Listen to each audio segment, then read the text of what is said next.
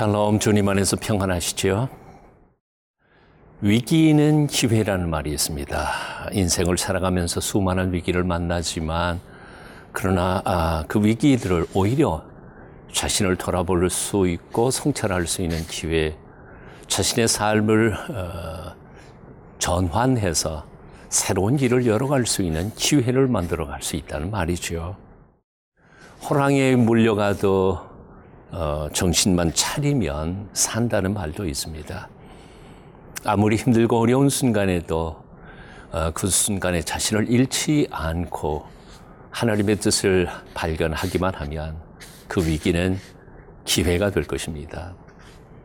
고난받으시는 예수님을 떠날 수도 없고 그렇다고 가까이 다가갈 수도 없어서 멀찍이서 뒤따르던 베드로, 위기를 만납니다. 오늘의 말씀 함께 같이 읽어보시겠습니다. 마가복음 14장 66절부터 72절까지입니다.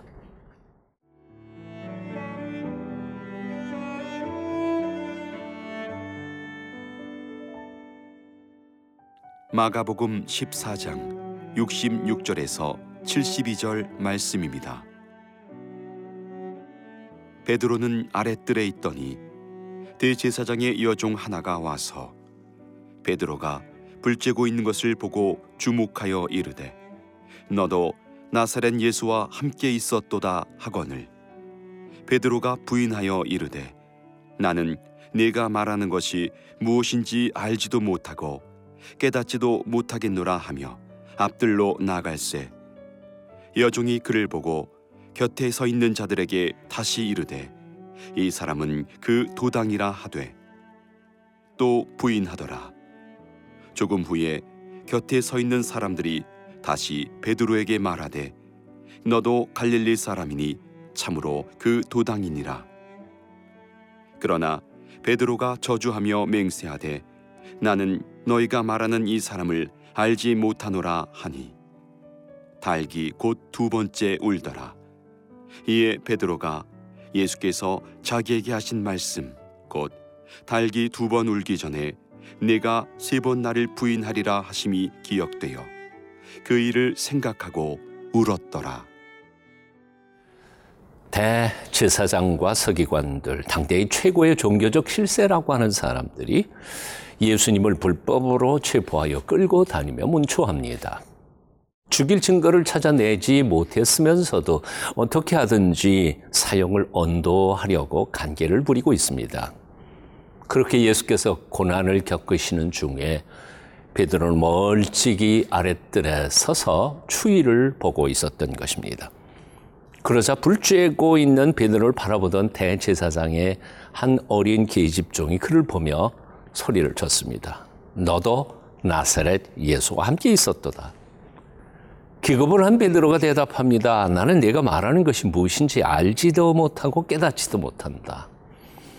그러면서 슬쩍 도망가려고 하지만 이 여정은 다시 옆에 있는 사람들에게 이렇게 말합니다. 이 사람이 그 도당이다. 하지만 베드로는 계속해서 부인하면서 도망가려 하자 곁에 있던 사람들도 다시 이렇게 말합니다. 그래 맞다. 너도 갈릴리 사람이니 참으로 그 도당이니라.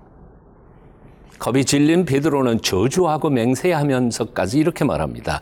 나는 너희가 말하는 이 사람을 알지 못하노라. 예수께서 베드로, 즉 반석이라고 이름을 바꾸어 주셨던 그 사람, 12사도 중에서 으뜸이라고 해서 언제나 앞장서서 의시됐던 그 사람, 초대교회에 우뚝 서서 나중에는 초대교회의 귀한 기둥이 되었던 그 사람, 이 순간에 베드로는 참으로 비겁하기 짝이 없는 모습이었습니다.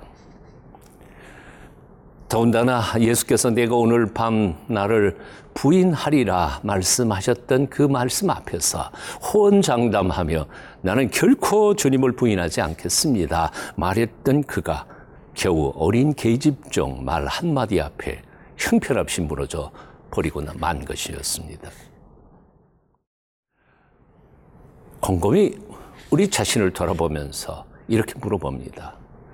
과연 우리 중에 누가 베드로에게 돌을 던질 수 있을까 하는 거죠. 만일 우리가 그런 자리에 똑같이 있었더라면 우리는 정말 당당하게 예수님의 제자라고 고백할 수 있었을까 하는 것입니다.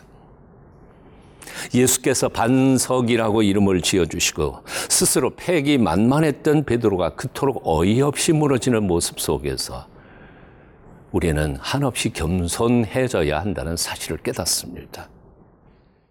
세상 어느 누구도 신앙의 문제에 대해서만큼은 자신할 수 있는 사람은 없을 것입니다. 남은 결코 그렇게 하지 않으리라 감히 그렇게 오만한 발언을 할 수 있는 사람도 없을 것입니다. 고린도전서 10장 12절은 이렇게 말씀합니다. 그런즉 선줄로 생각하는 자는 넘어질까 조심하라. 갈라디아서 6장 3절에서도 사도 바울은 이렇게 말합니다. 만일 누가 아무것도 되지 못하고 된 줄로 생각하면 스스로 속임이라. 조심하십시다. 항상 근신하며 겸손하십시다. 어떠한 환경 속에서도 성령님의 도우심을 구하며 한 걸음 한 걸음 조심스럽게 주님의 뜻을 이루어가는 하나님의 사람들이 되어야 할 것입니다. 겸손히 주님을 섬기며 겸허하게 우리들의 삶을 매 순간 성찰하며 살아가는 성숙한 그리스도인들이 다 되시기를 축원합니다.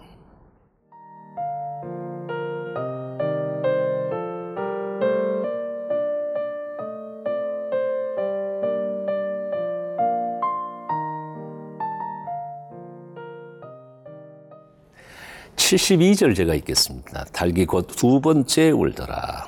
이에 베드로가 예수께서 자기에게 하신 말씀 곧 달기 두 번 울기 전에 내가 세 번 나를 부인하니라 하심이 기억되어 그 일을 생각하고 울었더라. 믿음의 거장 베드로도 결정적인 순간에 지극히 나약한 계집종 앞에서 형편없이 무너져 버리고 말았습니다.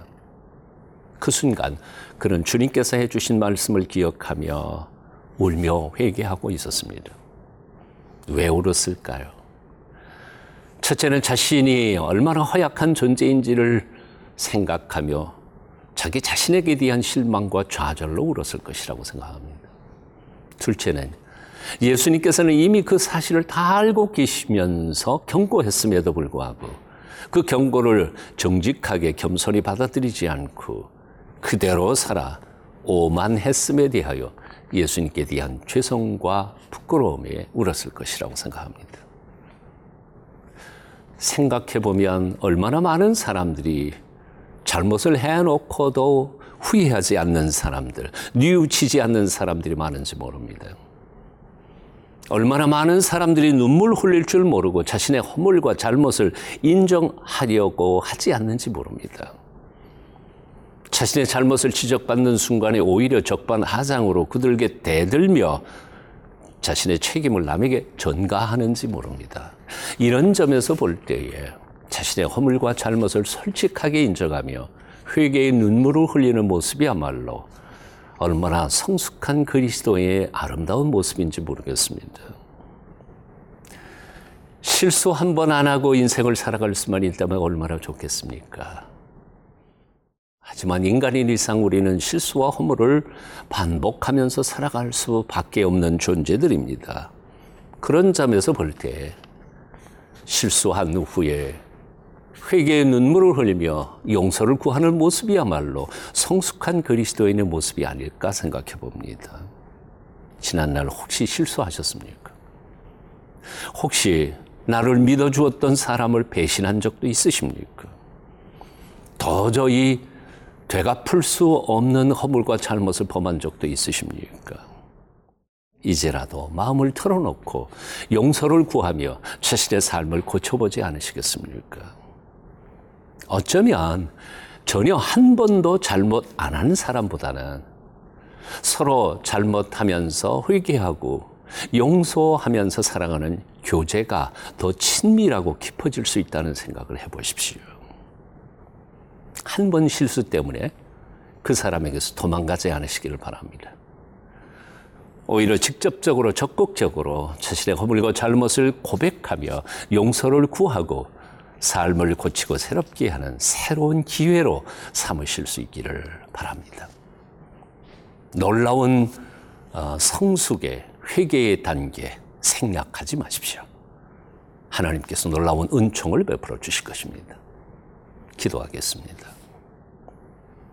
우리가 얼마나 연약한 존재인지 잘 아시는 주님, 우리가 실수하지 않도록 매 순간 붙들어 주시되 자만에 빠져 교만한 마음으로 호언장담하지 않게 하여 주시고, 그럼에도 불구하고 실수해서 다른 이들의 마음을 아프게 했을 때 즉시 깨닫고 회개하며 관계를 회복시키기를 노력하는 저희가 되도록 도와주시옵소서. 예수님 이름으로 기도합니다. 아멘.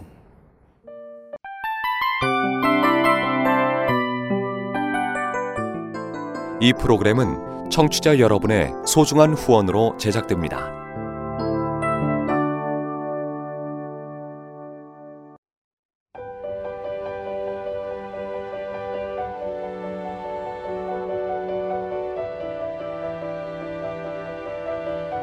세상에는 수많은 교회들이 있지만 더 깊이 있는 말씀 강해를 찾기 위해 크기로만 교회를 선정하지 않습니다.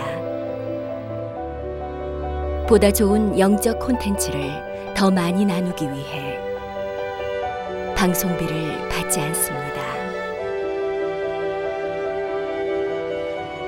1년 365일 복음만 전하고 싶어서 우리는 광고를 하지 않습니다.